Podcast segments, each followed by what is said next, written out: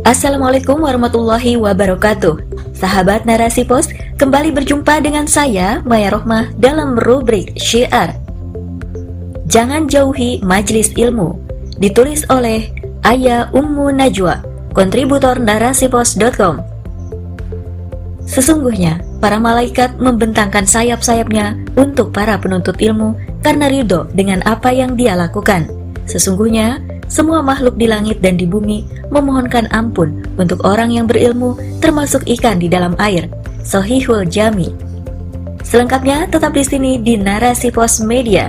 Narasipos.com cerdas dalam literasi media, bijak menangkap peristiwa kunci. Ilmu adalah cahaya bagi kehidupan manusia. Manusia bisa mengetahui hal-hal duniawi dengan ilmu terlebih untuk akhiratnya. Dengan ilmu, manusia tahu jati dirinya dan tugasnya di muka bumi. Bagaimana ia menjalani kehidupan ini, juga mengapa ia hidup di dunia ini. Bahkan, kebutuhan manusia terhadap ilmu melebihi kebutuhannya kepada makan dan minum.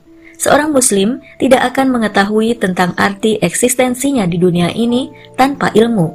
Dengan ilmu pula, ia mengerti mana yang dilarang oleh Tuhannya maupun yang diperintahkan kepadanya. Maka dari itu, ilmu bagi seorang muslim, baik laki-laki maupun perempuan, menuntut ilmu adalah wajib. Ilmu akan sulit didapat tanpa belajar, baik di sekolah, pesantren, maupun majelis-majelis. Maka, sangat penting bagi seorang muslim untuk terus mendatangi forum-forum ilmu. Seorang muslim pun harus memuliakan ilmu jika ingin mendapatkan ilmu yang bermanfaat bagi dirinya dan kehidupannya.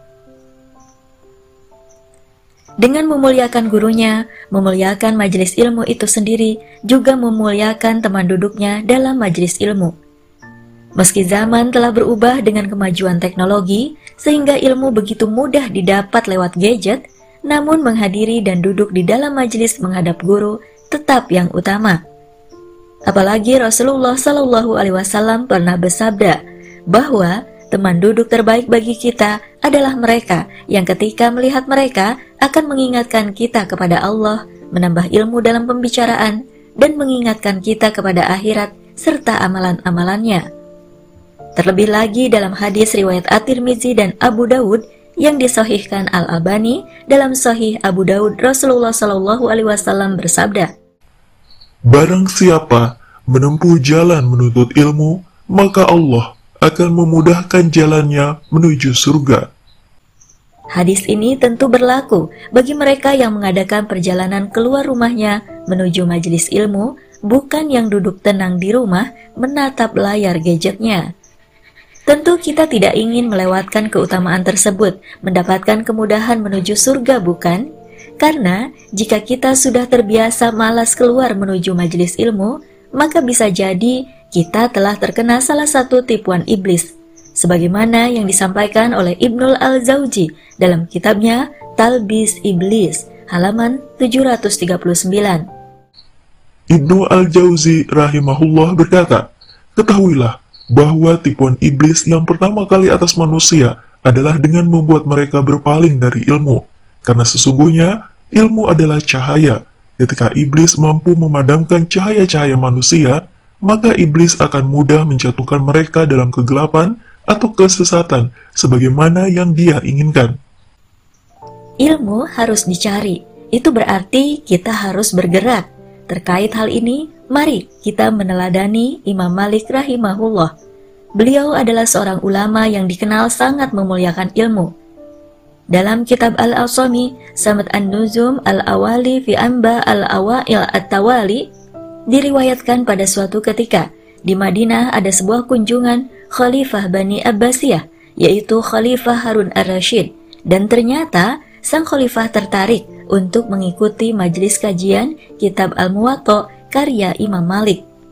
Khalifah pun kemudian mengutus Perdana Menterinya, Yahya bin Khalid al-Barmaki, untuk memanggil Imam Malik agar datang mengajar untuknya.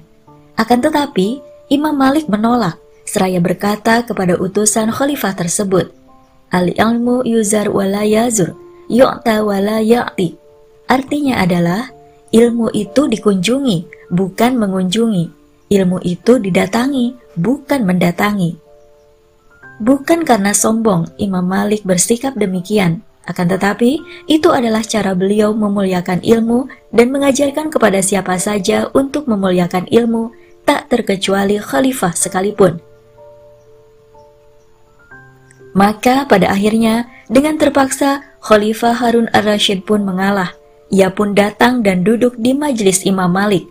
Namun, ia masih berusaha agar jemaah yang lain meninggalkan majelis tersebut sehingga dirinya sendiri yang belajar dan tidak bercampur dengan masyarakat umum. Akan tetapi, dengan tegas permintaan itu ditolak oleh Imam Malik. Beliau berkata, "Saya tidak bisa mengorbankan kepentingan orang banyak hanya untuk kepentingan Anda seorang." Maka, sang khalifah pun akhirnya terpaksa mengikuti kajian sang imam dan duduk berdampingan dengan rakyatnya. Demikianlah, Imam Malik benar-benar menempatkan ilmu pada kedudukan yang mulia dan terhormat, agar tidak mudah direndahkan dan disepelekan, bahkan oleh seorang penguasa sekalipun. Tak hanya itu, dalam mencari ilmu dan mengumpulkan hadis pun, beliau rela mendatangi tak kurang dari 900 ulama dalam majelis-majelis mereka, yang terkadang jarak tempuhnya pun sangat jauh, yang tentu beratnya dan susahnya perjalanan tak bisa dibandingkan dengan zaman sekarang yang serba lebih mudah. Maka, apa yang membuat kita jauh dari majelis ilmu? Padahal niat hati kita serta setiap langkah kecil kita dihitung pahala dan mendapatkan doa dari para malaikat dan para makhluk yang bisa mendoakan. Alangkah ruginya kita jika hanya karena malas dan sudah berusaha cukup dengan melihat video kajian di YouTube tanpa mau mengais pahala dari Allah dan mengabaikan keutamaan bermajlis ilmu. Barang siapa yang menempuh jalan mencari ilmu, maka Allah akan memudahkan dirinya menempuh jalan di antara jalan-jalan menuju surga. Sesungguhnya, para malaikat membentangkan sayap-sayapnya untuk para penuntut ilmu karena ridho dengan apa yang dia lakukan. Sesungguhnya, semua makhluk di langit dan di bumi memohonkan ampun untuk orang yang berilmu termasuk ikan di dalam air. Sahihul Jami. Jadi, tak ada alasan bagi kita untuk menjauh dari majelis-majelis ilmu atau malas dalam mendalami ilmu-ilmu agama, karena sungguh setan akan jauh lebih mudah menyesatkan orang-orang bodoh dibandingkan orang-orang yang berilmu. Betapa banyak orang terjerumus ke dalam dosa dan kemaksiatan disebabkan oleh kebodohan atau ketidaktahuan mereka terhadap hukum-hukum agama, sehingga abai terhadap perkara halal dan haram. Wallahu a'lam. Demikian sahabat, rubrik syiar kali ini. Kita bertemu dalam kesempatan berikutnya. Assalamualaikum warahmatullahi wabarakatuh.